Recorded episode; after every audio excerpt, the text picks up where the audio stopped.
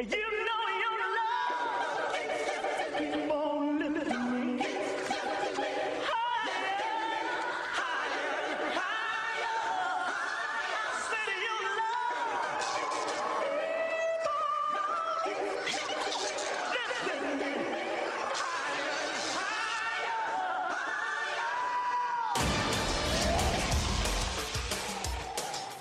now for the Black Firehouse Podcast, the only Ghostbusters podcast that discusses props, costumes, sets, and set designs with your hosts, Austin Young and Dan Harshman.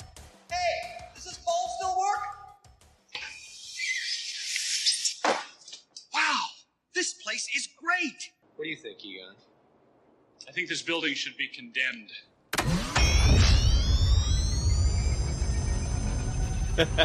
you like that new intro, Austin? Can't, man. It's so good. I'm I'm waiting for somebody to start making fun of my my absolutely terrible Dan Aykroyd impression. It just makes it better. I hope so. I recorded know it like exactly- five times. You know exactly who it's supposed to be. Oh yeah, caricature of Dan Aykroyd. If you re-record it, you've got to open it with uh, "Welcome, cadets, to the Black Firehouse podcast." Oh god, that's a brilliant idea. Now I might have to do that. Well, I told you we need to refresh the opening like every once in a while. every every session new opening every session themed because you know what would work best for us since we have such a hard time staying on schedule is adding more work to our leisure activity Well, I mean, but here's the thing: with our track record, a new intro for every session. I mean, we'd only have to do like four sessions a or four intros a year. So yeah, Ah, it's true it's true well uh, uh, at that welcome back to the black firehouse guys uh, i am your host dan harshman as always with me my host in arms mr austin young austin how are you today I'm ecstatic to be here. I am too. We've uh we're, we're we're talking some cool topics today. We did a little bit of catch up. We talked about um the the Frozen Empire trailer, the new props that were revealed. You know, we we talk about special effects at all, so I think it would be very important for us to go ahead and mention the reveal of uh, a returning ghost character in Frozen Empire that uh, was revealed of all places on a lenticular cardboard standee that's going to theaters. And I know you know what I'm talking about, right, Austin? I mean, the blowjob ghost is back. I mean, it's so exciting. I'm so so It's- excited to see what hijinks she gets into this time. I mean, ghostly blowjobs for everybody, I guess. No, it's Slimer. We love Slimer. It is. It is Slimer. Oh, spoiler alert. Whatever. Listen, if if you didn't know that Slimer was going to end up return, I, I don't know how you could miss it, but it, that's not important. What's important is the design that they have, and it is glorious. Um, I mean, the first thing I did is immediately pull up, you know, reference of the original Slimer sculpt, and I'm comparing, and I'm like, okay, they've hit all the right notes. You know, obviously it's a completely original sculpt. I'm assuming, unless somehow Mhm. they've managed to track down uh, old original molds or something. I'm sure Steve Johnson was probably involved in some capacity. I don't know. I would hope so, Um, even if it was just supplying, you know, maquettes for for the full scale model makers to do. Yeah. Everything I mean he looks great. The only thing that's kind of strange to me and I I don't really know if it's just because we don't have a great look at it and it's just Mhm. kind of the lighting or whatever, but it seems like his eyes aren't the same color. They look like they're brown now for some reason instead of that kind of yellow and red combo. I, I actually I'm I'm happy you mentioned that because that's the one thing of of what we've seen so far that is also a little offsetting to me. It, I don't know if maybe his eyes kind of also seem like they're set back further than the original puppet from uh from the 1984 film. Um right now though, I mean I I would chalk it up to a lighting issue. I mean, Yeah. we're not going to get clear concise details from a a photo of a lenticular you know graphic i don't even think if we saw it in person it would really clear anything else up for us i think the importance though is that they're really really being as honest as possible to the original slimer design Yeah, I'm, uh, I mean, I'm fascinated to see how that plays. yeah, and like I said, it's it's we're just being like nitpicky at this point, but like overall, it's, That's kind of the point. That's the Yeah, it's beautiful. podcast. It's a beautiful sculpt. I'm I'm excited about it. Um, you know, Now, are you going to riot if they don't spray paint a peanut? No, um, I was thinking maybe you know they could spray paint a pistachio or something. They should digitally render a peanut and color it green. Just as a little homage. yeah, a little homage. Just just bring bring old school technology in with with the modern digital age. But Or maybe maybe there's an entirely new ghost in the movie that is just a peanut, like a giant ghostly peanut. oh, the the that blue serpent thing that's on the other side. That's just a peanut, but long, a long Yeah. peanut. It's those weird peanuts where like you know usually there's like two to a shell, but sometimes you get one that's got three. It's one of those three peanut shell ghosts. Oh, okay. Well, there Yeah. you go. Calling it right now. You heard it here first. The long pistachio peanut thing. Yeah.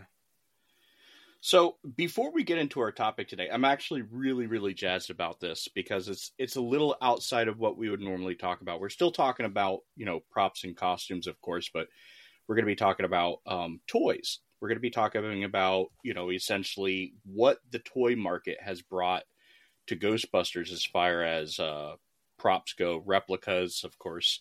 Um, Mhm. We'll talk a little bit about you know any history that's available there. Um, but before we get into that, I think one of my favorite things that we would always talk about is any kind of uh, new projects that are coming out. And uh, I, I got to be honest, dude. I mean, in in a single year, you know, we were talking about being in the new Gilded Age of Ghostbusters props a year ago, and if anything, that situation has has improved even more since then Mm-hmm. And um, so there's there's some s- things that I'm particularly excited about. Uh, GhostbusterFans.net, our friend over there, AJ Quick, um, he's partnered up with Max Factory, and Max Factory is on the precipice of releasing um, their aluminum wand bodies, which I I think is great. I'm so excited, and there's two different kinds. There's one coming through Max Factory directly, and then one going through GB Fans and it actually lends itself to your build, your skill, and your want level. Where Mm-hmm. the wand bodies that you can pre-order or hopefully just order from Max Factory are all anodized black. Um, they already have pre-drilled points and everything, so that he's continuing with that kind of IKEA concept of building a proton pack, in which you just order exactly what you need from Max Factory, and it all essentially just bolts together with no paint necessary. Yeah. Um, but then the one that is being released through Ghostbuster fans is a raw aluminum gun body, and is is much more in line with what uh, somebody replicating a specific pack might want. Um, it also doesn't have things like I think the Max Factory release of the wand body has the back handle has nuts on it, so I'm guessing his rear grip just kind of bolts in, whereas the one for Mhm. Ghostbuster fans doesn't have that. So you're able to accurately uh, pop rivet that back handle on. And I'm Yeah. really excited about those. Um, I think they're retailing um, just around, I think, $300, $350. And that's just the body. That's not including like Just the, the- forward handle assembly and the the rear instrument panel and trigger box, that kind of stuff. That's all still separate. Correct. Yep. But I mean, even even that, that's been something that I know a lot of people have chased after. I mean, just Oh, just yeah. forever. I mean, I myself, I'm I'm still waiting on some to come out from Freaky Geeky, and I still stand by the quality. That's definitely not a take on or or a, a hit at Freaky Geeky's quality. RJ, I mean, he just makes beautiful parts. Um, but with with Max Factory and GB fans kind of coming into the equation, they have resources that aren't maybe necessarily available to a lot of other makers like RJ, which is to say factories that can get Yeah. things produced in mass. So, I mean, you know, I'm I've been working on my own aluminum wands for mhm. my own personal projects, and they are a pain in the ass. yeah, And I like I knew why other makers why it takes them so long to to do a run and why they're so expensive. Yeah. but I didn't truly appreciate it until I started doing it myself. Like they are just a ton of work, and It is a- uh, It's a surprisingly complex design. yeah, You know, for something that comes off looking so simple, it, it's you know a, a lot of a lot of um, effort goes into building those. So always hats off to those guys that are still out there scratch building or even scratch building bucks for resin casts. It's it's a lot of work to get that that correct. Yeah. Um, GB fans also has new pistol belts coming out in in a Mhm. light shade of gray and a a light khaki as well that I'm particularly excited about. yeah. Those are those are going to be great. I know that he's having them made in slightly larger sizes too for some of us big boys. Like me, Yeah, and me. Yep. Yep. I I I uh I read that and I was pretty ecstatic. Um, you know, always perpetually trying to to lose weight. It's a struggle. Uh, with Mhm. some successes, some failures, but the the fact that AJ has already accounted for that and he's offering, you know, a standard web belt size, but then one that will be available for larger Ghostbusters. I think that's great. It's a great way of reaching out to the community, and it's a great way to to meet a need um, that really nobody else fulfills. But anyhow, so yeah, new belts Okay. coming from GB fans, inclusive of the bigger bigger Ghostbusters. I'm excited about that. Yeah. Um, The uh, then jumpsuits. I want to talk about jumpsuits. let's talk about jumpsuits. Just real briefly, two tone, beautiful two tone khaki jumpsuits, trying to get pushed forward by um, Karolian Dry Goods. I think I'm Mhm. pronouncing that correctly. I'll spell it out for our listeners. If if you're not aware of this, it's it's Karolian Dry Goods, K A R O L I A N Dry Goods. You can spell you can figure out how to spell the rest of it. But he is trying to get a very very accurate Ghostbusters 1 style flight suit produced in two-tone khaki to replicate the two-tone khaki seen on screen with the 1984 jumpsuits. Um, again, not dyed, just two different bolts of of uh, ripstop khaki used in those, and I'm I'm beside myself. God, I hope that that goes through. Yeah, I'm I'm I'm excited about it. Uh, I'm slightly disappointed that there's not an option for like non two tone, but I totally understand that it's just too expensive to do two separate runs. Well, I think he Um, might actually have um, just standard flight suits as well available through his website. Well, I asked him if there was going to be a uh, a run of just standard non two tone. He said that it, just wasn't feasible to do. Hmm. It was it was basically one or the other. Uh, I could be I could be wrong. Things may have changed. I don't know. Um, true, true. And the only reason that I say that is because I'm all for the two tone suit. I would love to have one, but I would also love to have a non two tone for an afterlife style suit. Um, you don't, you haven't already made like forty afterlife suits. well, yeah, but you know, ripstop and all that, I mean, you could always go with Magnolia, Magnolia, and I will eventually. One of these days, I'll Yeah. order one of those. and if you go with Magnolia, you can always order it and then you know expect to get it a year and two later. They work on our schedule, really. Yeah, it's fine. With as much stuff as we have our hands in, and as many projects as we're always working on, like half the time I forget when I order something anyway. Yeah, It just show Yeah. it just shows up, and it's like, oh yeah, I forgot about that. Sweet. like eight hundred dollars for an aluminum ghost trap that will never happen. Man, Yeah, opening up You old know. wounds. My own, my own old wounds, I guess. That's okay. Um, but but speaking of projects, I actually got some exciting stuff in. Well, exciting for us, I would say. Well, for me, not for you. You might be jazzed though. Um, I was I'm able excited to find, for you. Yes, excited for me. I was able to find uh, vintage, uh, two inch thick cotton webbing with correct pattern to the webbing used on the Ghostbusters one stunt packs. Is it already OD green? Oh yes, it is. Nice. Uh huh. Yep. It's uh, I I got uh quite a few of them. They they come in like seven feet lengths, and I got six of them. So I'm pretty stacked up for that. So I can Nice. make sure everything works and give myself a little wiggle room when I inevitably fuck something up. But uh, I'm pretty excited about that. Got the the correct screen accurate clasps in as well. I was able to find those anodized black. Oh, really?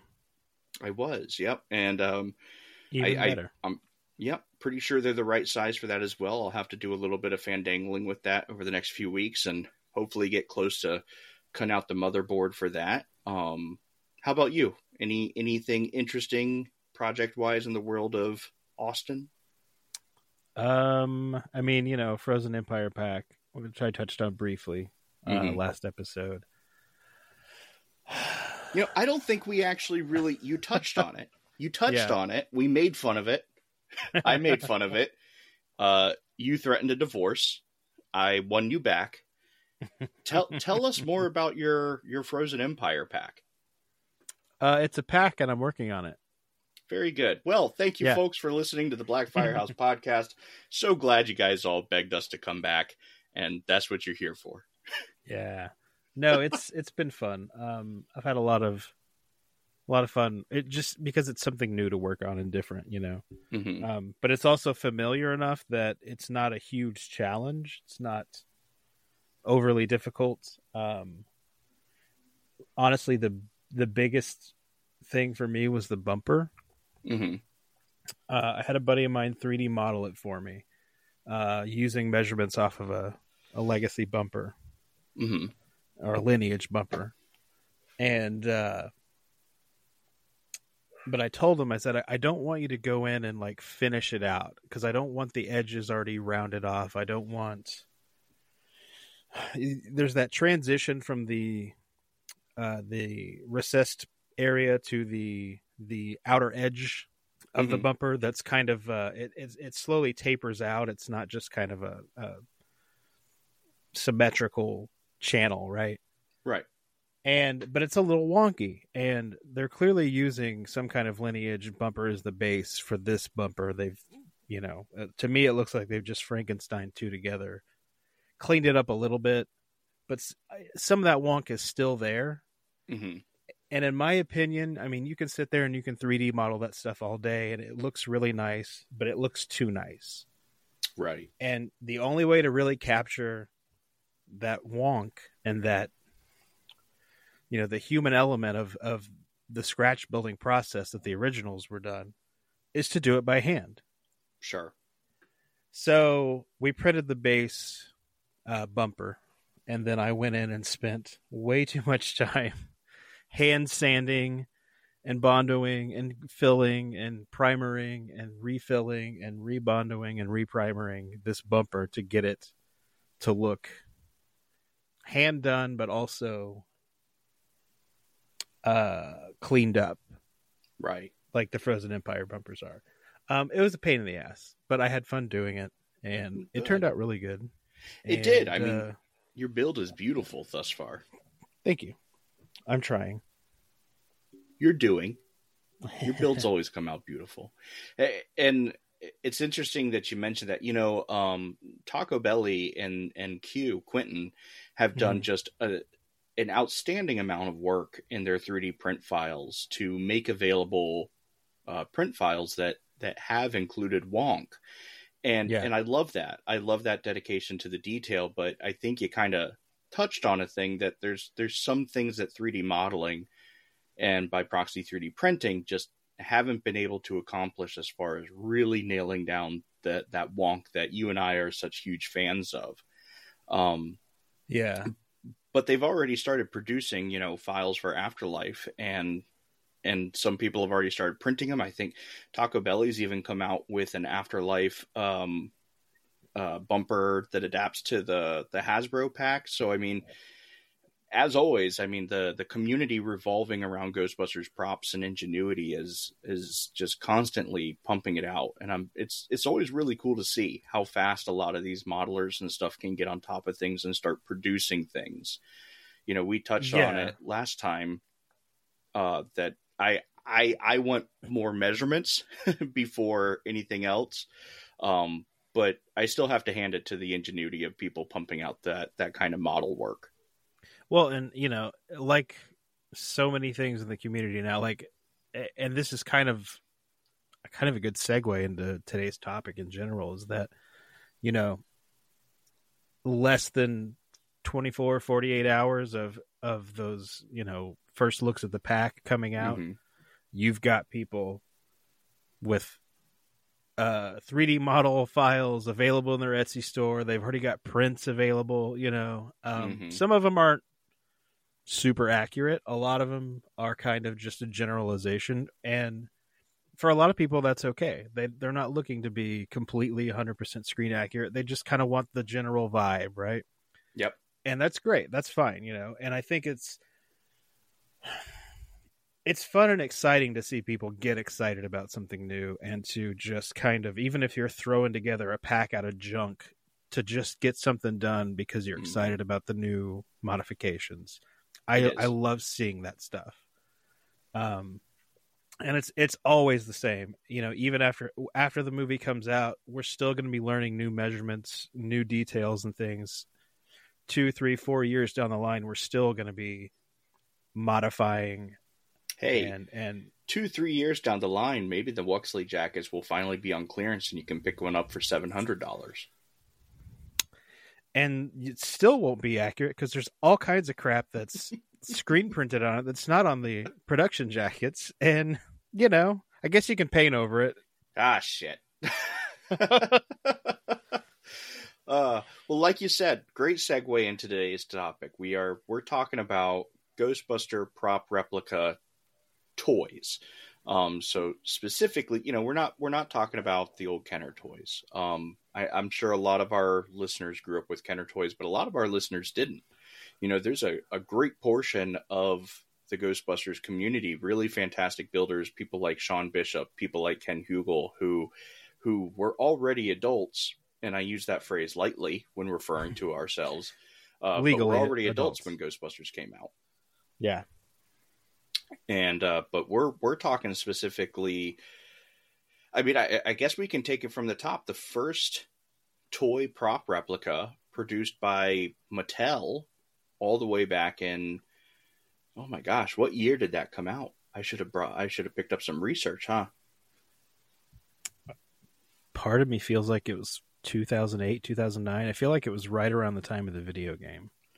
I I want to say you're right, but it was the first one, and it was through an interesting project by Mattel, and that was their Matty Collector line. And Mattel uh, at that point had found some success in doing their Matty Collector line with I think Masters of the Universe, the He-Man toys, Yeah, and um, they they ended up getting the Ghostbusters license and ended up putting that out there. Um, the first one, of course, being the PKE meter, and is still by far, I think, probably the best PKE Oh, yeah. meter, like mass market replica PKE meter made.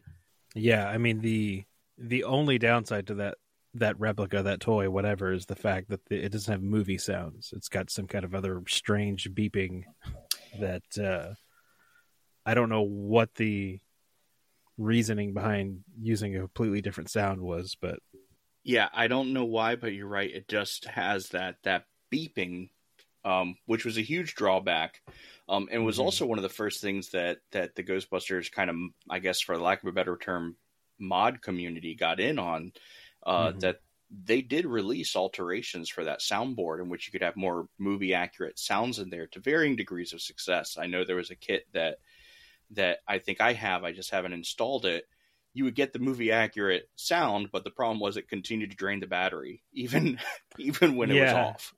Um, uh, when Matt Burkett and I were just at Steel City Con this weekend to go meet McKenna Grace, and we had breakfast uh, before the the con on Saturday, and he he had his Matty PKE with him, and he had that uh, that upgrade kit in there, and I'd I'd never seen one in person that had the movie accurate sounds, hmm and uh, man, it was sweet. It was so cool to just fire that thing up and actually hear the right sounds coming out of it. But yeah, he'd mentioned that like he'd just put batteries in it that morning because it just continues to drain. It does, yeah. You and, know. and, and the great thing is the the the PKE meter had a lot more features than just you know beeping sound. I mean, the wings moved up, but they they moved and operated accurate to the film PKE meter. Yeah, I, th- that's the thing I I love the most about it is they didn't just do some kind of like idealized function. It, Mhm. I mean, from what I know, it's ex- it's exact to the way the movie prop functions, which I think is fantastic. Other than obviously, if I remember correctly, the little uh, the silver buttons aren't actually buttons, but like contacts Yes. that like when you touch it, it completes the circuit versus being a push button like it is on the Matty collector prop. But like, you know, for all intents and purposes, it's the exact same functionality as the movie prop. hmm and it is. I, I think uh, outside of that, there is a functionality in which you can also turn the the beeping off, um, Mhm. which you know I, I I like to do whenever I'm playing with mine because that beeping does get annoying. Um, but it Mhm. even has the ability you can you know press a certain combination of buttons and it switches the the lights from on the arms from Ghostbusters one cycling to Ghostbusters two. So it ends up kind of being almost, you know, two replicas in one, which I thought was Mhm. brilliant about it. Um, and it's got uh, just a, a beautiful weight to it. I mean, it's sturdy, you know, Yeah, and um, even even the paint application was quite incredible because it is designed with its silver plastic. Yeah, So when that black paint rubs off, it just weathers it so well. You know, a lot of people they'll they'll paint stuff and then they'll paint it silver and then they'll paint black over it, yada yada yada.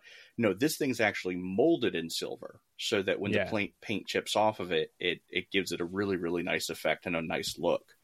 Um, which is it's not necessarily accurate to the movie prop, but I it is a uh, kind of an added feature that I do appreciate. And to be honest with you, I feel like might have slightly been the inspiration for the afterlife version because that thing's all kinds of beat up and there's all sorts of silver showing through. I actually think Afterlife, their PKE meter, I think is actually modeled after the Matty Collector PKE meter. Um, Probably when- because it's the it dimensionally it's a little bit chunkier. bulkier. Yeah. Well, and it also has push buttons. yeah. Um, when when the Afterlife trailer came out and they focused on on the PKE meter, I I immediately thought that was a Mattel PKE. Yeah. Um, come to find out, I was wrong. It was something that that they they built, but I mean, like when it was on screen, I mean, those chunky buttons they they weren't contacts like the original piece. Yeah. Um, and you know the the the Matty Collector PKE, of course, is a little little thicker than I would say Mhm. a, a real Iona shoe polisher. Um, but as far as all of the toy prop replicas that we'll talk about today, I think that one is still uh, far my favorite ever made. Yeah, and you know, I'm really excited to see how the the new HasLab one turns out in comparison.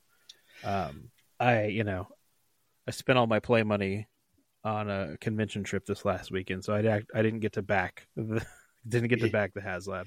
You didn't back the trap? No, I didn't back the trap, but oh no. uh, eventually I'll find somebody willing to sell the PKE, and I'll pay way too much for it, but I'll be happy. Oh Um, sure. and, I, and I know plenty of people that did order them, so I'll get to play with one regardless. But Mhm. I'm I'm excited to see it and kind of just do some comparisons, or or see somebody else do some kind of comparison video because I'm sure somebody will do one. And uh, Oh, I'm sure. yeah, I'm jazzed about it. Like it's nice that there's now because those Matty PKEs really climbed in value, and they did. We're getting very expensive to get a hold of, and so it's nice that people have a second chance to, or had a second chance to get uh, what is hopefully going to be something that's uh, just as comparable as the Matty. PKE. I hope so. I hope so. I mean, I already have a few kind of holdbacks, but we'll we'll talk about the Mattel ones in a moment. The the next Matty collector prop, and I can't quite remember the order. Um, I don't remember if the Ghost Trap came out next or if it was the Ecto goggles. I feel like it was the goggles because they worked in conjunction with the. PKE.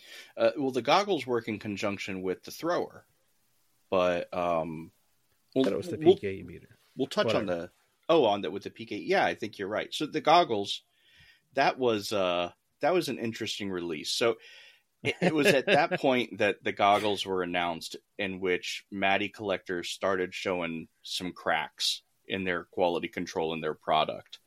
Yeah. Um, I I still remember the goggles were on display at New York Comic Con, and I was there with, ironically, uh, with Matt Burkett, and uh, I think TJ was there, and and a few others, and uh, Matty collector had a booth there with the goggles, and we we had a actual converted set of AN/PVS fives, and uh, we're looking at them. They're letting us handle the the prototype, and that's great. And we're like, you know, are you guys going to change the color?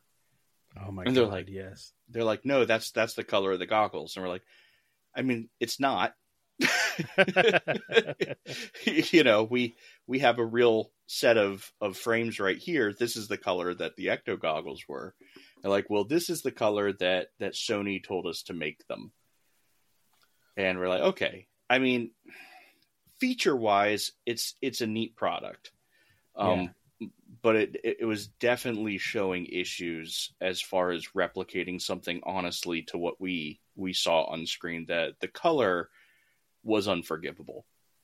And what the the strangest thing about that whole that whole thing to me is that they're that awful like seafoam green or whatever, right? Mhm. And Well, that has like bled over into the consciousness of like the prop building community to to the point where I see people buying or printing or whatever replica night vision goggle frames and they build a fantastic looking set of goggles, but they paint them to match the Matty color. And it drives me insane. it's so strange. I'm like, you've put all this time and effort into making this beautiful replica set of goggles, and you didn't look at one picture of the real thing to paint to base your color on. You looked at the Matty collector. Like, it's so weird to me. I mean, yeah. You know, thankfully we have things like uh, the Ghostbusters reference library now, um, Mhm. and which is just this beautiful depository of all the reference images that anybody's ever collected. I, the only thing I can fathom is there was so little reference for the goggles when those released, and and now that people just type in Ecto goggles and those Matty Mhm. goggles come up, and they're they're just like, oh, there it is, seafoam green. That's that's that's the color of my goggles and then they go and they paint it but then you know the the Matty collector goggles were they were really heavy um and and not designed apparently to be worn like they had straps to them Yeah. but those straps were sewn in place and they were non-adjustable without cutting strings and apparently it was because Mattel didn't have the license to make wearables oh, that's strange. Wh- yeah, which I, I thought was very strange. So I, they designed it so that you could still use the straps, you could still put them on, but it wasn't designed to be worn, which which is very very strange to me. So they're very cumbersome, but their features are still cool.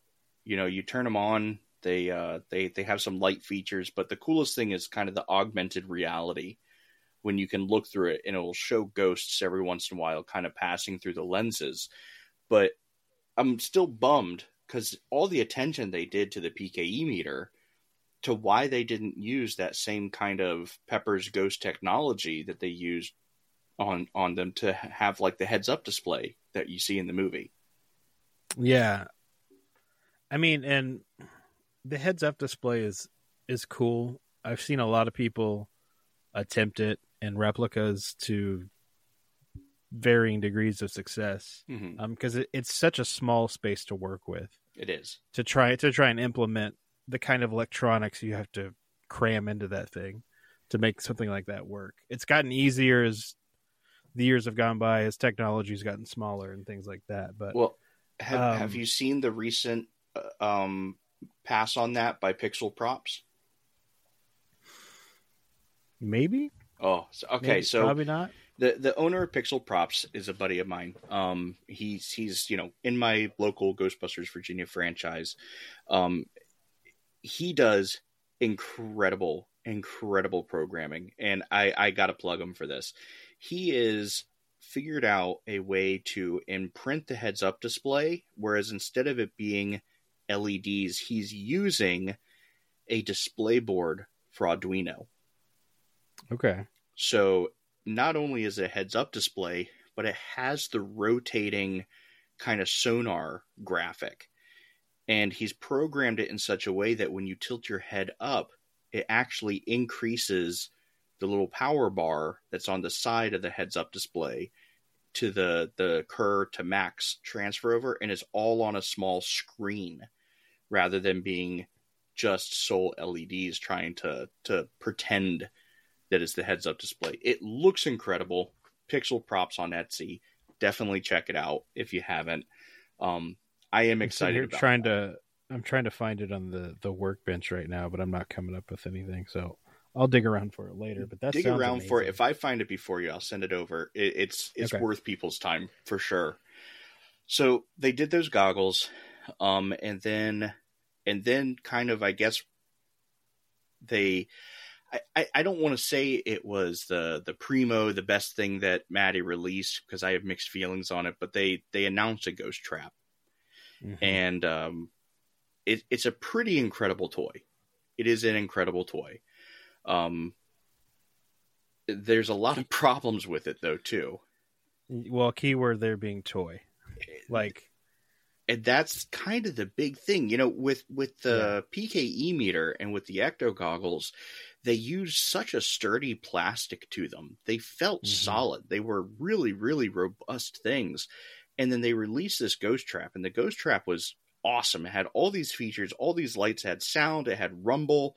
Um, you could roll it out, you could step on the pedal, it made the doors open. It had, you know, uh, like the PKE meter, it had the prop and play mode, so you could switch it between how it operates. It had, you know, kind of Easter eggs in it. If you worked it a certain way, it would make certain sounds. And it looked good. had a removable cartridge too, right? It did. Yeah, it had a removable cartridge, but the plastic it was made out of was shit. It was paper thin. yeah. Uh, and the- and the the hose connection was pathetic. yeah. Um, I remember we went out downtown dressed as Ghostbusters one Halloween, just kind of driving around in our Ecto, and we would periodically park it somewhere and get out and just kind of walk around and, and mess with people. And we pulled up in front of this theater, and uh, my buddy's got one, and he he he's got the cord plugged into the trap. He doesn't have the pedal plugged in, but he's got it wrapped up, and he gets out of the car and he holds it up by the by the cable, and it just comes loose, hits the ground, and just shatters. And Oh gosh. I like, dude, my heart sank. It was it Oh, was so sad to see. And Uh, uh, there, there's and we've all been there with stories. with you know replica props or whatever, but like this was not repairable. no. you know, Uh, it was just it was he had to throw it away. that's awful. I uh, and I think that was you know that's a story a dime a dozen with the Mattel Yeah. traps. A lot of people, uh, you know, this was really where the Ghostbusters modding community started to come to life because you had people that were making like replacement battery covers that had a V hook Mhm. integrated into it, and which was awesome. I, I'm still kind of bummed to this day that I didn't get on a few of those, but people would put the Mattel trap on their belt and like brush up against someone and the handle would just snap right off. Yeah, It, it was it was not a robust piece, not at all like the goggles or the PKE. I mean, still to this day, there's people running around with the PKE meter from Mattel, like you know. oh yeah, I fine. still carry mine. hmm And uh, and then the trap pedal is hollow on the underside, so it's not even a solid piece. yeah. So you like you pick it Which up is- and the it's like press molded plastic or something like that. Um, I, I Well, guess to, to especially on considering- weight. and- And well, and they know people are going to step on it with their foot. You would think Yeah. they'd want to make it slightly sturdier, but you know, it is what it is. yeah, it's uh it's a relatively mixed bag because there's some details on it that are exceptional. The ITT relay on it is gorgeous. Mm-hmm.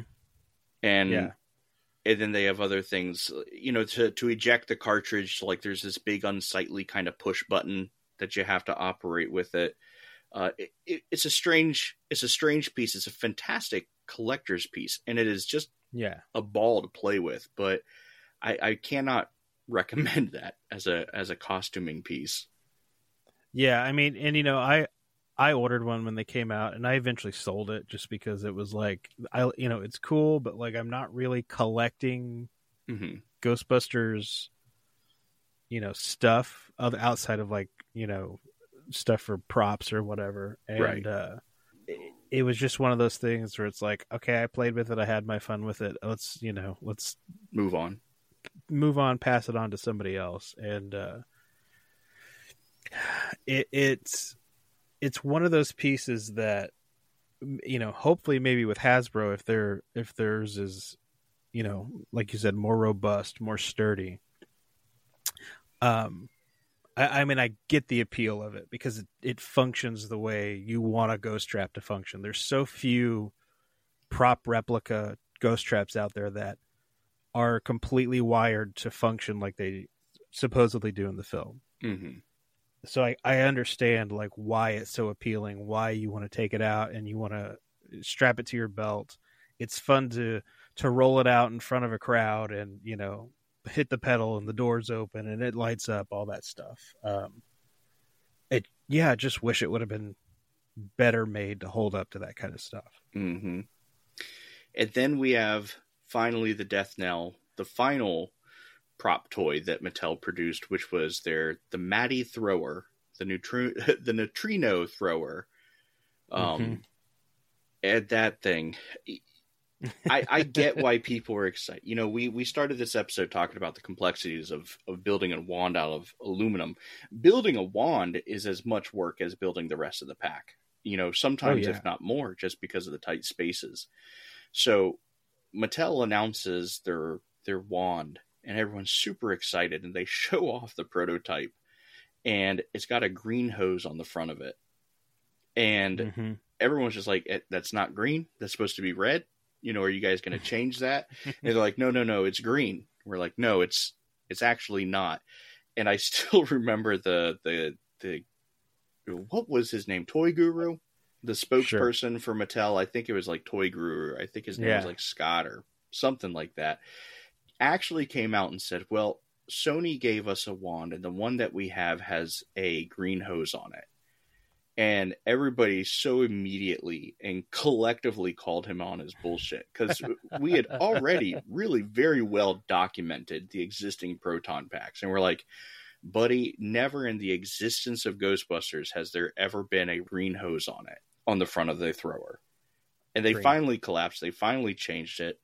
We got the wands in. They were rife with uh, uh, quality control issues. I still remember somebody posted up a video the the pop mechanism to extend the acrylic barrel.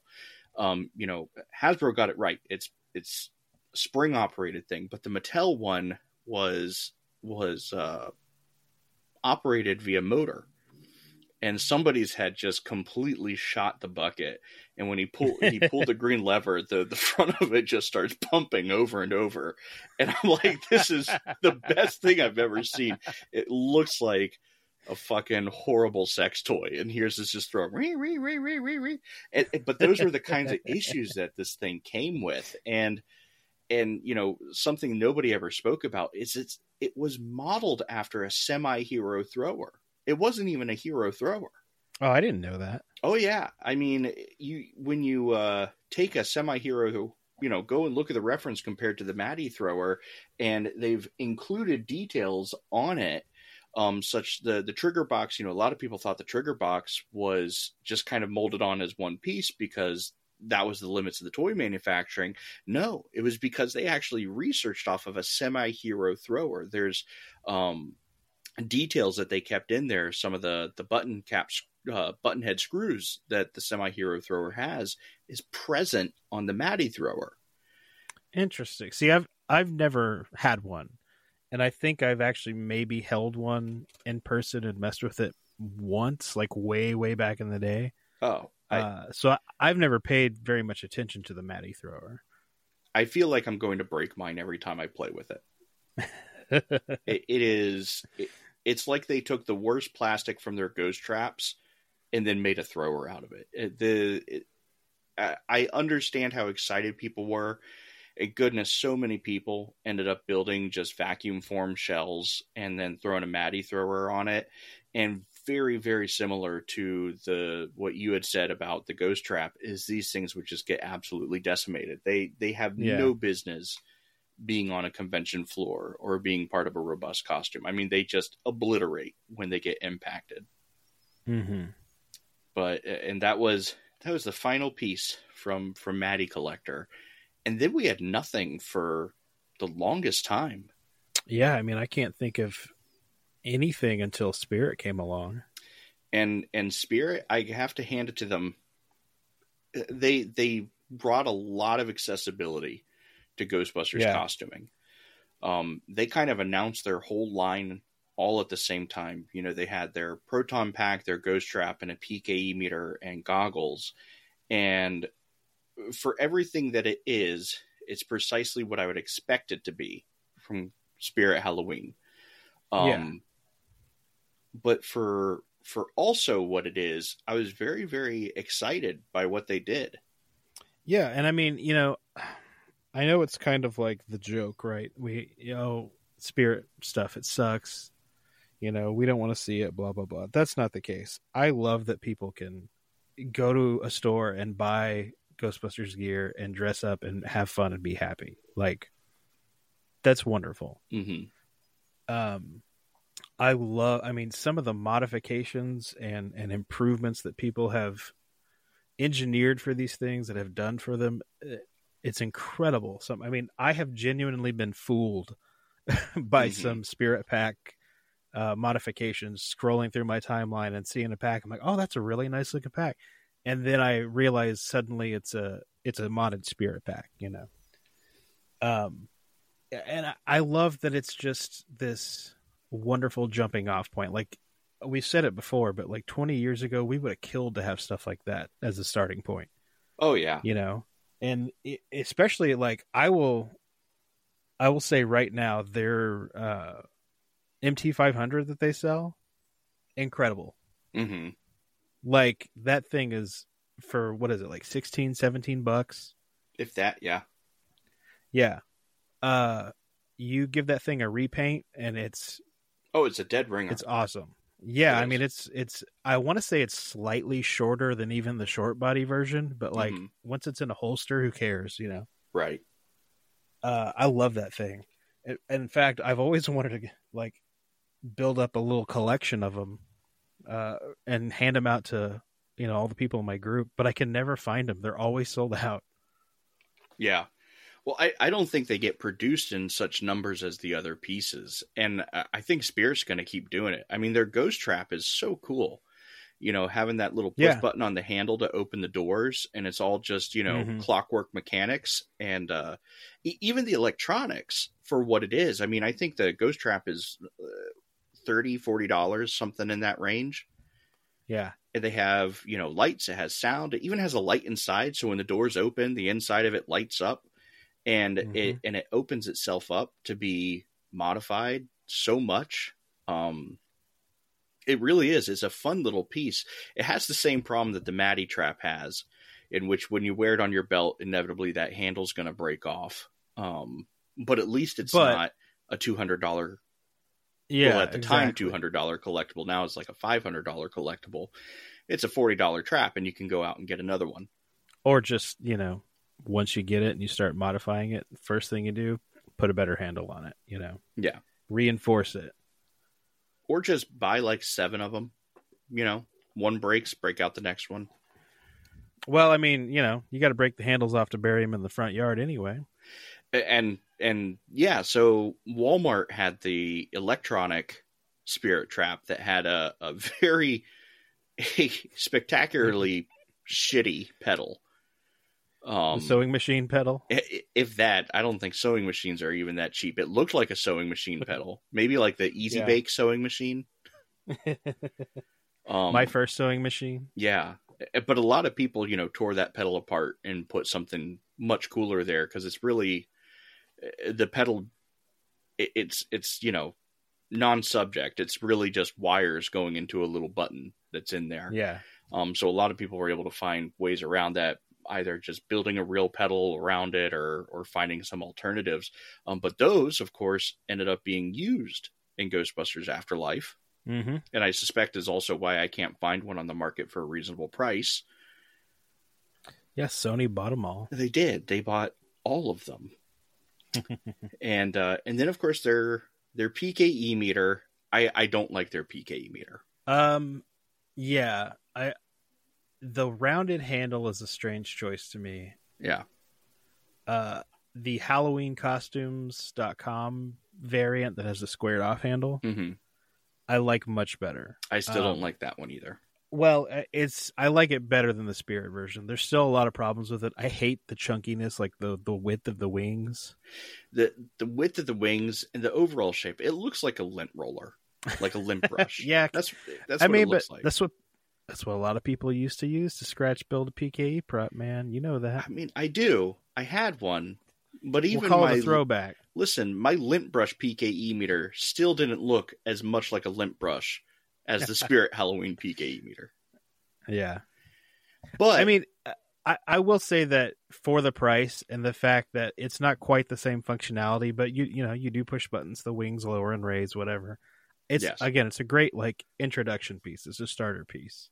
it, and, it's it, and great it had the movie sounds. It had the movie sounds. Yeah. Uh, So- it's definitely something that's great for taking to events and letting kids just run wild with it. If they Mhm. break it, whatever, you go spend twenty more bucks. It's not that big a deal. My Um, my heart continues to break for the people who who have had issues with theirs. You know, they post online, "How do I fix this?" You buy it. You buy another one.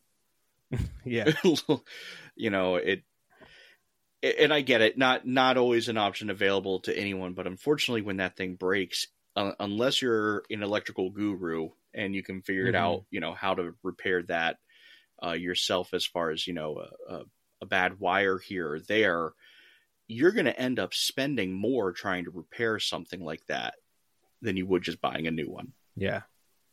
I mean, it, and let's let's just get into it. Like, there's a lot of people that spend a lot of money upgrading their spirit stuff to the point where it's like, hey, you could have just bought a a really nice kit, you know.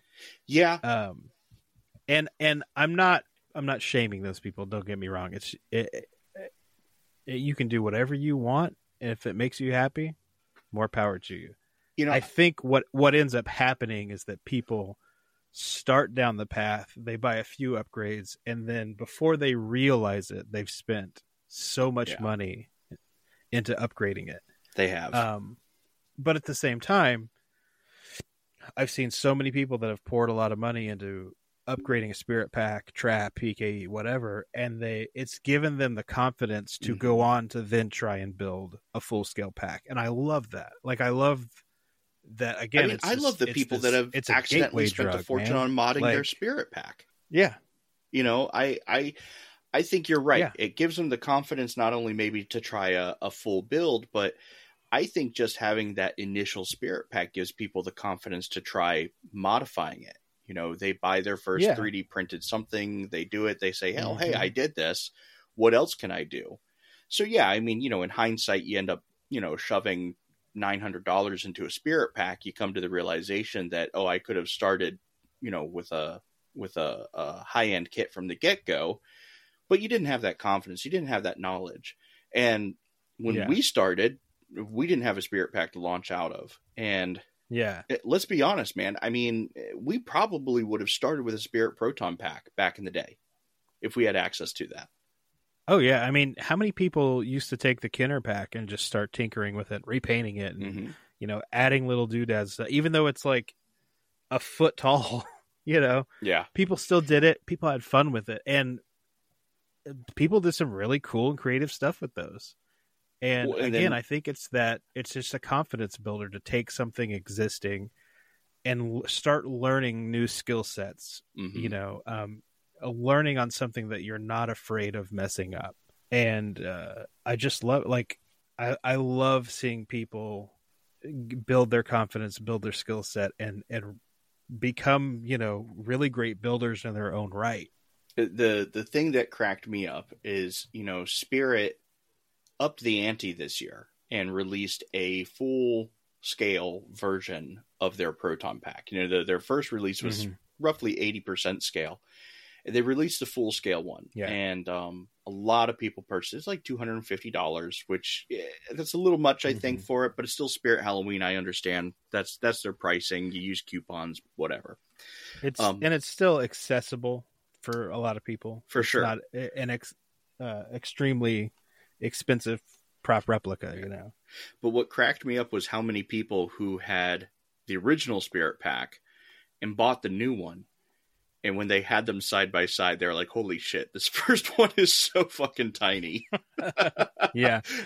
like we've been telling you guys for years, but okay. Um, but of course, the Yeah, mod I mean, community I- was able to jump on that, so it was great. Yeah. And then, again, I've been totally fooled scrolling through the timeline. And I, somebody posts a pack. I'm like, oh, this is a nice looking. Holy Mhm. shit, that's a full size spirit pack, you know? Yep. And it, honestly, between the two spirit packs, just doing a cyclotron mod and giving the cyclotron the rounded edge does Mhm. so much for the for the overall look of those packs. The the Uh, one it's thing, night and day difference. the one mod, and I I agree with you. The one mod that people seem to always overlook though on spirit packs is the uh, the gearbox and crank generator. Mm-hmm. They never round off the ribs. and I think it's because if you do that, you you have to back them up and fill them in with bondo or or epoxy putty or whatever because the plastic's so thin to get the correct radius on it. You're you're sanding through the plastic. Well, back back it up, Um, man. Throw throw some fiberglass I know. resin back there and do it. Or get your mixture completely wrong and melt your spirit pack. Whichever. I mean, Well, that's just that just adds texture. oh yeah, right.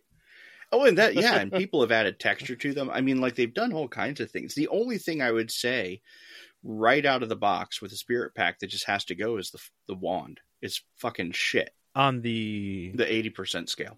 yeah, it, it's because it's not even to scale with the pack. No, it's like Yeah, half so- scale.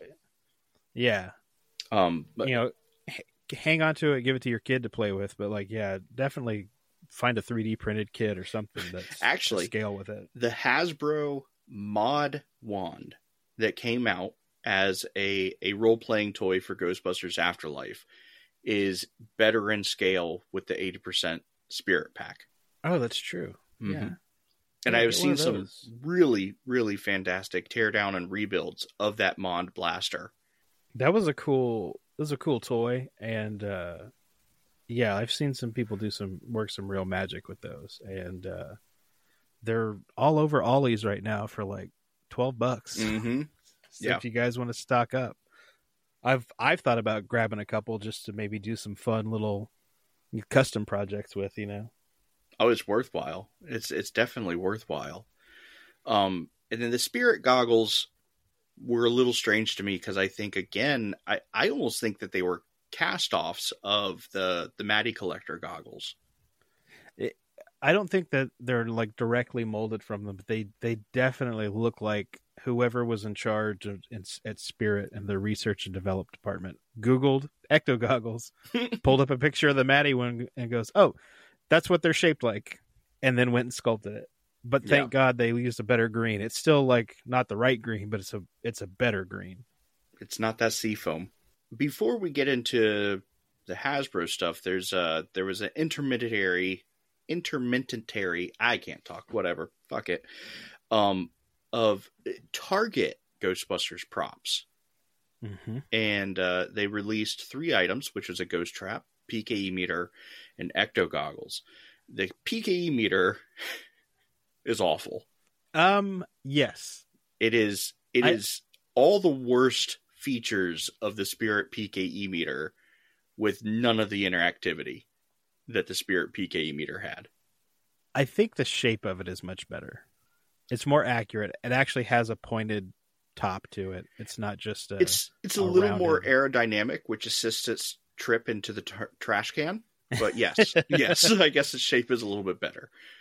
yeah, And then it has static wings. yeah, definitely, definitely for children for sure. um, their ghost trap is really cool. Yeah, I, I found one at a thrift store recently for two bucks, and I was like, "Well, I'm not leaving that there." Yeah.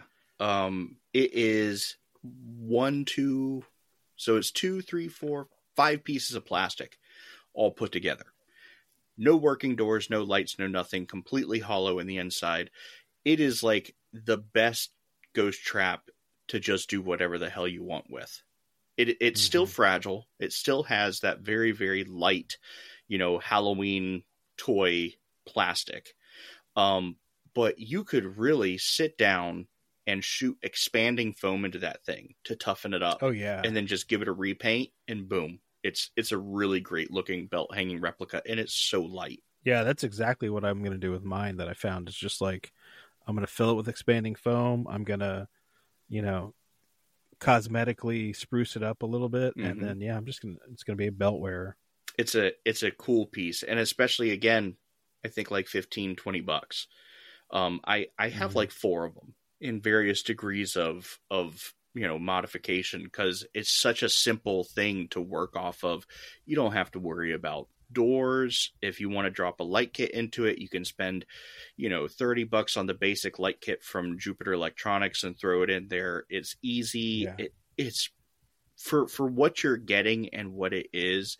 It is by far one of my favorite things that the Halloween companies have kind of released. Um, I just I love it. And uh, the Ecto goggles they released are in, inoffensive, I guess. So they're like what, 10 bucks? Yeah, Uh th- so far they are the first mass-produced ecto goggles that are the right shape. yes, except for the faceplate.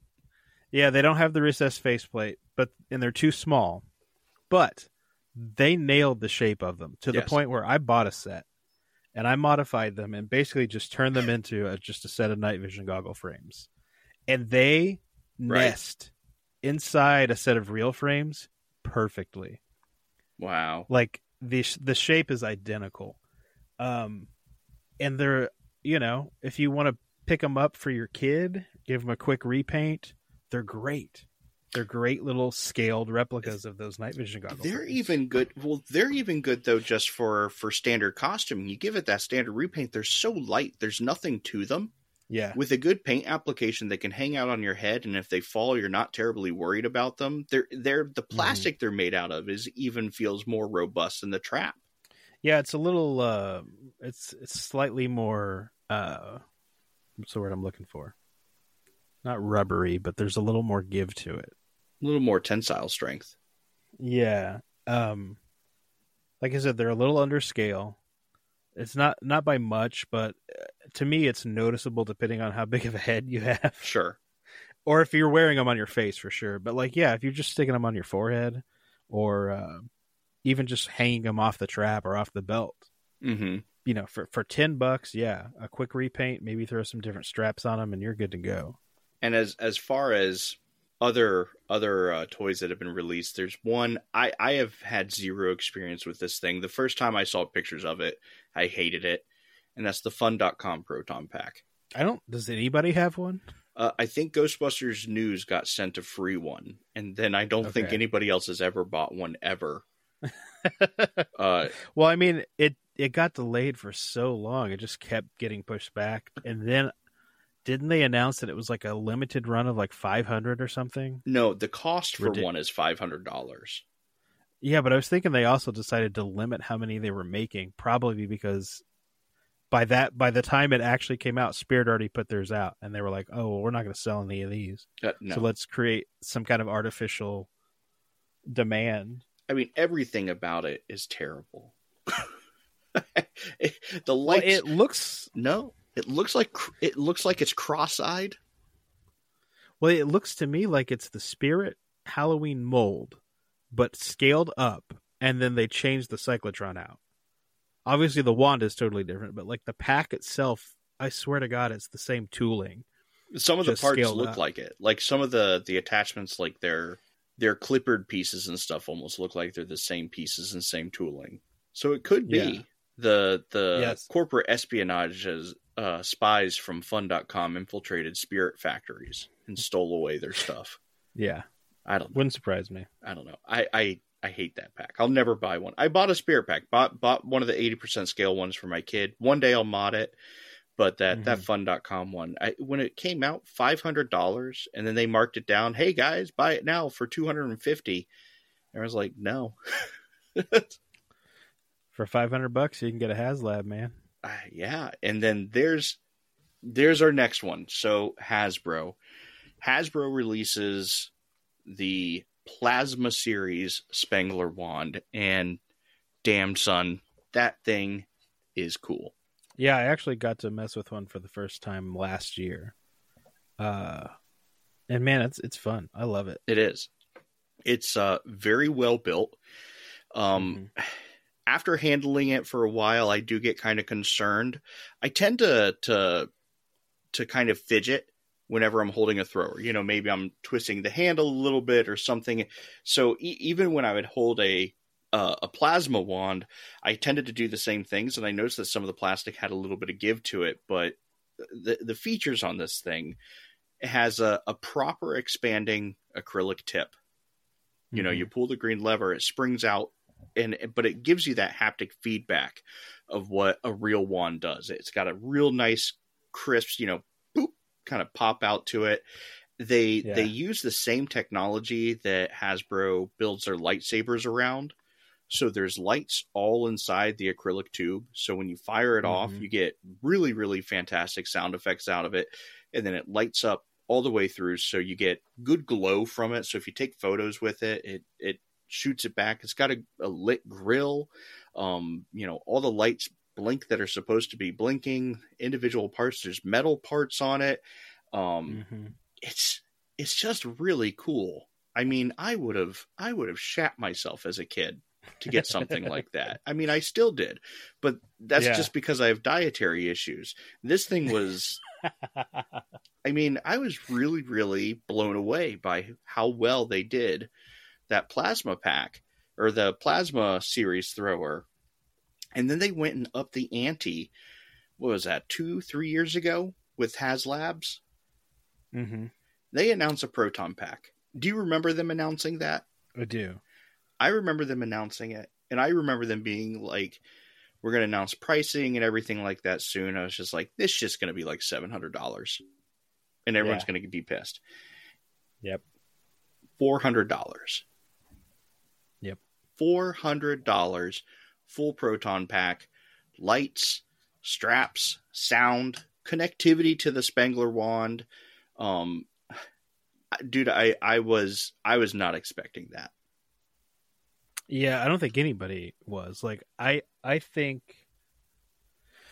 even back when Mattel was doing their stuff, I know the talk was always like a kind of the like a build a figure approach to the proton pack. Mhm. People thought that if if anybody was ever going to release a, a a toy proton pack, collector's proton pack, whatever, it would be in chunks because Mhm. there's no way that they can make a full scale pack and sell it in one one go and have it be affordable.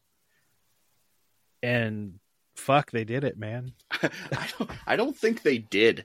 I think they lost money on that thing. I don't know. I don't know. I I don't know. I don't know any of the kind of behind the scenes of that kind of stuff. I just know that like they came through. And I I know there was people that were even after the uh the campaign was fully funded and all the stretch goals were reached and all that stuff people were still like oh but it's never going to get released it's going to be too they're going to find out it's too expensive and they're going to have to refund everybody Mm. But they did it man it came they out did.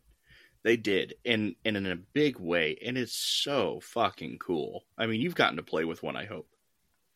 Oh yeah, several times now, and I love it. Like I, the FOMO was real. Like as soon as I saw one in person, I'm like, damn it, I should have got one of these. Yeah, Especially now that they used them in Frozen Empire. I'm like, now I really should have got one.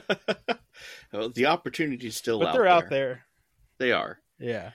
um you know i was i was just blown away by it. And more so i was blown away by the amount of kind of foresight that hasbro has for the building community the mod community in which they built this thing released it knowing that we would tear it apart. Now of course their warranty entails you you can't do that. Um, but they knew we were going to anyhow. And those design elements are in there in which you know they they just kind of they set the stage um including brackets to put an alice frame on there. So that the straps were Mhm. removable. You know the the entire motherboard is one piece so it, it has a potential you can remove it and replace it with an aluminum version. Um the Yeah. the cavity on the the power cell where you can flip it open. I mean dude people have come up with really cool designs of 3d print stuff. The the um the snack holder i think is what most people Mhm. call it but they've put Yeah. inserts in there that end up going along with the removable cyclotron. And that's the other thing. It's not even just a, a proton pack. You can take the bumper off, take the cyclotron off, and there's functions inside that you see from Yeah. Afterlife. You know, the removable cyclotron, the CRT emitters all come out. The thing is so cool. I mean, and yeah, and you can switch between the the light modes, the 84 mode and the Mhm. afterlife mode. Yeah. Um, it's got the the mooing The, motor, the barn, the barn, the barnyard Yeah. motor. which you know, I turned mine off. yeah, it's fine. Like I, I know, you know, and all the all the Easter eggs, And the there's- hidden sounds and stuff. Like when you disconnect the ribbon cable when it's operating, it starts to make the the containment unit uh, alarm. You know, Mm-hmm. The it's the, a lot of the fun. It's metal pieces, metal parts on it. It's just, it's a beautifully designed, beautifully produced piece. Um, I'm happy to own mine, and I I know a lot of people are. I don't think I'll mod mine. Um, yeah, definitely holding it as a collector's piece over anything else. Um, but the success of that campaign, um, I didn't think they were going to do another one. And Hasbro came through and showed me how wrong I was. And not only have they now launched and completed another campaign, this isn't even just for one prop, it's for two. And my mind is currently blown about that hmm especially the price point. uh, yeah, the three hundred dollars for a ghost trap and a PKE meter, both of which have as much functionality as the Mattel releases from years ago, and they look better. Yeah, yeah. It's what a time to be alive. You know, And and what a time to be a Ghostbusters fan. look at us. The only Look thing. I'm bummed about is how ugly the Afterlife PKE meter is. Uh, ugly how? It's it's very chunky compared to the the Iona. And now, are we talking about specifically the Hasbro prop or the screen use prop? We're prop? talking about the screen use prop now translated into a Hasbro toy. Very, very Gotcha. chunky.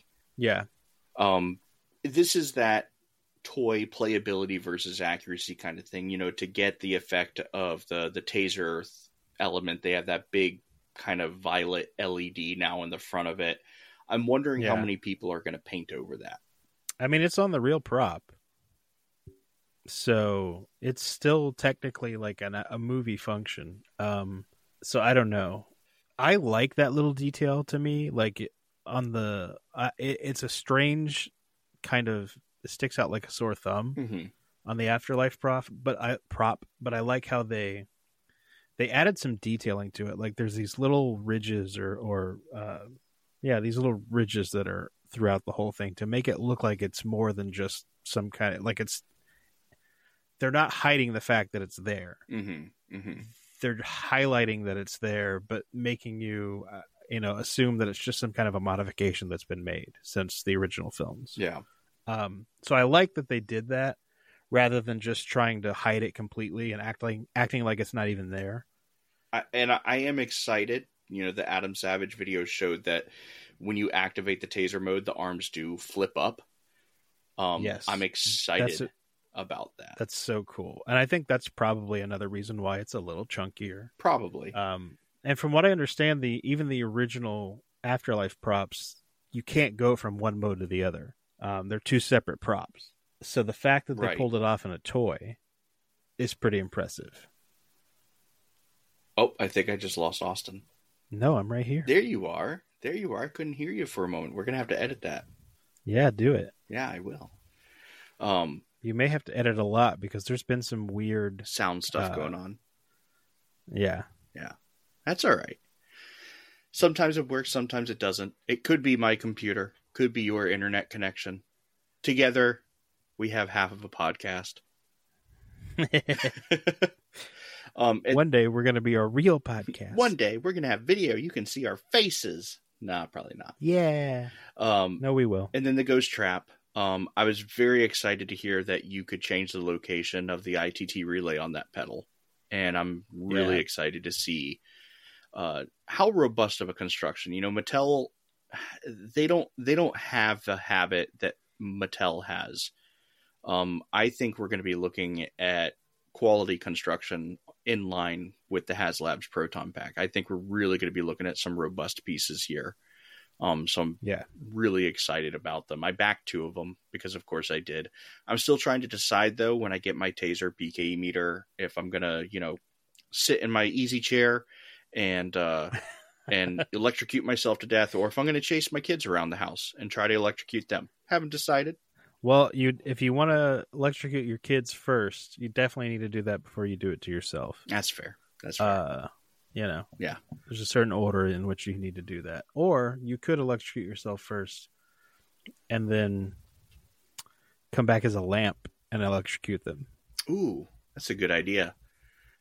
I would love to come back as a lamp. And uh Who doesn't love lamp? I love lamp. Um but yeah, the the features on the the Mattel trap too, you know, from the Adam Savage. I'm sure things are going to change, little things here and there, but the fact that they even kept a cavity in there to put in a smoke machine, you know, knowing that Yeah. people want smoking traps. I, I, I have to hand it to Hasbro. They're not doing a lot with the license, but what they have done is pretty fantastic. Yeah. And the thing I'm wondering about is the how the paint job is going to uh, end up being in the final production piece because the paint job they currently have on the trap is pretty detailed hmm in terms of the weathering and stuff. Uh, of course, we know that's a prototype, and the the mass produced traps. It's probably going to be either much less or or, or very simplified. Uh, I mean, Uh, maybe the weathering detail on the the proton pack is pretty great.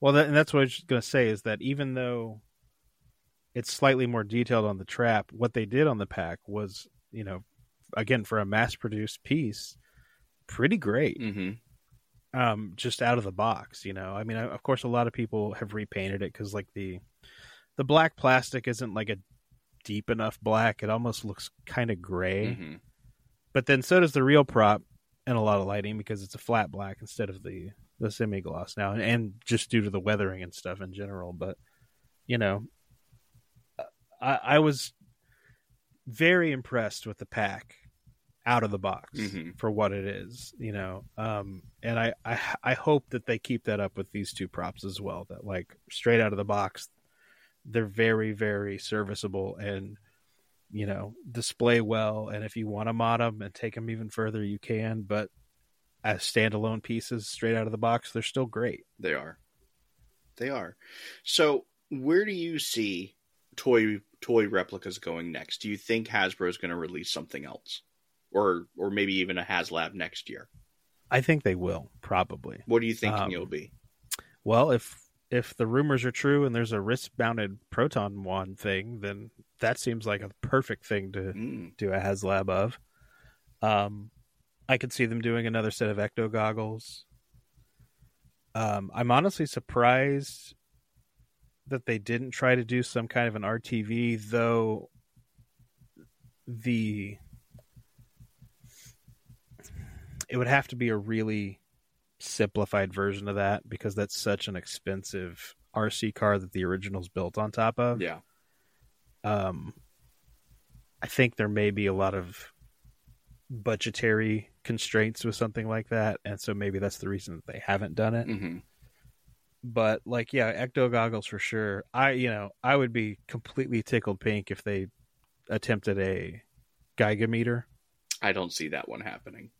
But yeah, I think it's too obscure. It's too because even though they know there's a lot of the hardcore Ghostbusters people that are going after this stuff, they still also need to appeal to kind of just the general public as well. Oh yeah. And too many people don't know what the fuck the Geiger meter is. I mean, I, there's there's Ghostbuster fans that don't even know. I think the funniest one that I saw was somebody was like, "Oh, I hope they make a globoscope," and I'm like, "No, Yeah, that's never gonna happen. no, Now, now, if they wanted to continue the trend of like doing two smaller props together, Mhm. I could see them maybe doing a Geiger meter with ecto goggles. okay, if they can keep the price down kind of relatively the same as what they're doing with the uh, the trap and the PKE, I- I could see that maybe working. And I think the ecto goggles are uh, uh, iconic enough prop in their own right that people would still be willing to back uh, Yeah. a campaign that has a secondary prop that they're not as familiar with. I I don't think we're going to see the Geiger meter unless the meter returns to on screen. Yeah. Um, ecto goggles, I definitely see a lot of potential in that, um, especially with the new Afterlife ecto goggle, or not uh, the Frozen Empire ecto goggles, I should say, which are essentially the Afterlife ones without the camera feature. I would love for them Yeah. to do Afterlife goggles with a working camera. I just think that would be awesome. Yeah, I think I don't know how feasible that is as a mass-produced kind of t- collector's toy, you know. Yeah, Um, but that would be pretty sweet. It would. Uh, I, it would even be cool if they could figure out if even if it didn't have a working camera where you could actually take pictures, but like a working mechanism, hmm but one in which you could remove the camera attachments and then you have Frozen Empire goggles because they're the lenses are basically the same. yeah, that's true. That would be cool. So, so yeah, if they could figure out a way to to make it modular like that, I think that would be probably something that would be really popular, and uh, I think a lot of people would like to have and like to see. Yeah. So we're we're getting close to time on this, Austin. Out of out of all the toy replicas that have been released over the years, which one do you think is your favorite? Strikes you the best? I, it's still going to be that Matty PKE. Same. Um, I, and I think the reason why it continues to be so popular is because that is such a difficult prop to replicate. hmm um, even for the most skilled builders. Like the complexity of the electronics and the functionality of it is just not a skill set that most people have. Whereas with a a proton pack, you know, it's essentially a giant model kit. So even if you've got kind of just basic building skills, you can put one together. There's Mhm. pre-made electronics kits. You slap it in there, you're good to go. The PKE is much more complicated. Now, it seems like there's finally some people out there working on a plug and play electronics kit for them, hmm A few. which is great. Yep. I'm yeah, I'm seeing a lot of 3D printed uh, PKEs pop up. Of course, there's Julian's incredible replica that he did, but that is like top tier, yeah. insane But- replicated, like down to the interior And I I detail I think though I think Julian has actually worked with Jason over at Pixel Props because Pixel Props is also working on a pretty exceptional PKE meter electronics kit. okay. So uh, And like I said, I've seen a few. I've seen a couple of electronics kits. I can't remember exactly who's working on them, but I, you know, I, I know they're in the works. So Mhm. I'm excited to see what comes of those, um, absolutely. and how how how much easier it's going to be for kind of, you know, what's the word I'm looking for? Intermediate builders, Yeah. to kind of have access to that prop finally. Absolutely. Um, but yeah, uh, just that's such they they knocked it out of the park again, with the exception of the sounds. That's such a great collectible toy prop replica straight out of the box. It really is. and it's it's been really tough to top that for me. I I have to mirror your sentiments. I can't think of anything else that I've enjoyed. I mean the the HasLabs pack is incredible. Um yeah, but I I, I love my other proton packs more. you know. oh yeah, Um and that PKE the cool thing though, about that, yeah, it's incredible. the, the proton pack, right out of the box, you know, it's wearable. hmm Um, you pair it with the Spengler wand, it looks good. Like it, it's it's better than a Spirit pack. Not again, not really knocking the Spirit pack, but just like it's to scale. The it's got, you know, accurate detailing. Mhm. You know, the materials may not be correct, but the details are there. Um, and yeah, with just a, a little, you know, TLC, some elbow grease, it, they look really good. Some little, a little bit of strips and tips. Yeah, bit of strips and tips. streaks and Streaks and tips. Yeah, whatever. Yeah. I'm not modifying mine. Streaks and tips, you're right. Yeah, I, I I mirror your sentiments on that. Um it's definitely I'm excited to see if Hasbro is going to do more. I'm excited to see if uh if Spirit does any more. You know, I'd love for them to bring back the real Ghostbuster costumes that they offered as well. Those were pretty nice. hmm Um, and I hope they continue to to offer their wares for for people to get into, especially you know people with back problems. They're they're a much lighter alternative, gets a lot more people out Yeah. there and gear, and I love it. I, I think it's been nothing but positive, not just for the Ghostbusters community as a whole, but even the prop community. It's brought a lot more people in. Yeah. Um, and that that's Yeah, and that- quite that- exceptional. That's what I was saying. It, it's just it's fun to see people that probably wouldn't have ever come down this weird, strange, esoteric prop building path until those spirit props came along. Mhm. You know, and there's been a lot of you know newer people that have joined the community that have really impressed me. Um, seeing them start with the spirit stuff, doing an incredible job with that, and then moving into, you know, full scale stuff. Mhm. It's a lot of fun. I just I like seeing people be excited about stuff. I like seeing people's creativity and passion for this stuff. certainly. So, kind of finishing us up here. Um, you know, normally I would always recommend that you you come and join the discussion over at Spengler's 1984 Workbench. I'm going to be a little bit different for this one. So, um, our our rule set over at the Workbench is is pretty tight, and unfortunately, we don't allow you know modification spirit mods and stuff like that on there. Uh, this is not to say that we don't support them. We absolutely do. Um, and I recommend definitely checking out Facebook. There's a ton of HasLab uh, and Spirit modders groups that I, I encourage anybody that is looking to kind of see what's out there to go ahead and join.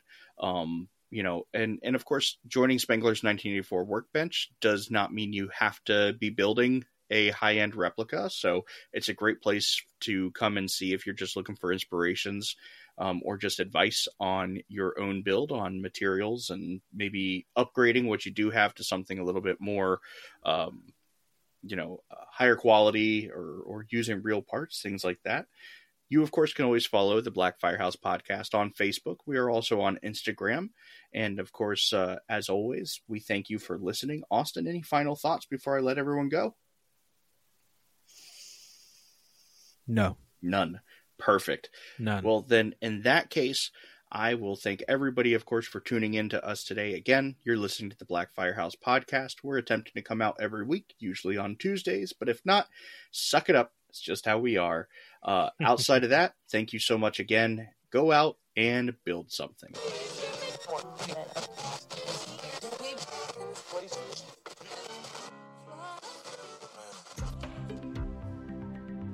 Oh, well, look, when we started, busting ghosts was a gas. I mean, economy was good. People believed in us. And things got slow, hauntings got thin. Oh, we could barely keep up our mortgage. Some actor bought up most of Tribeca and we lost the firehouse. It's a Starbucks now.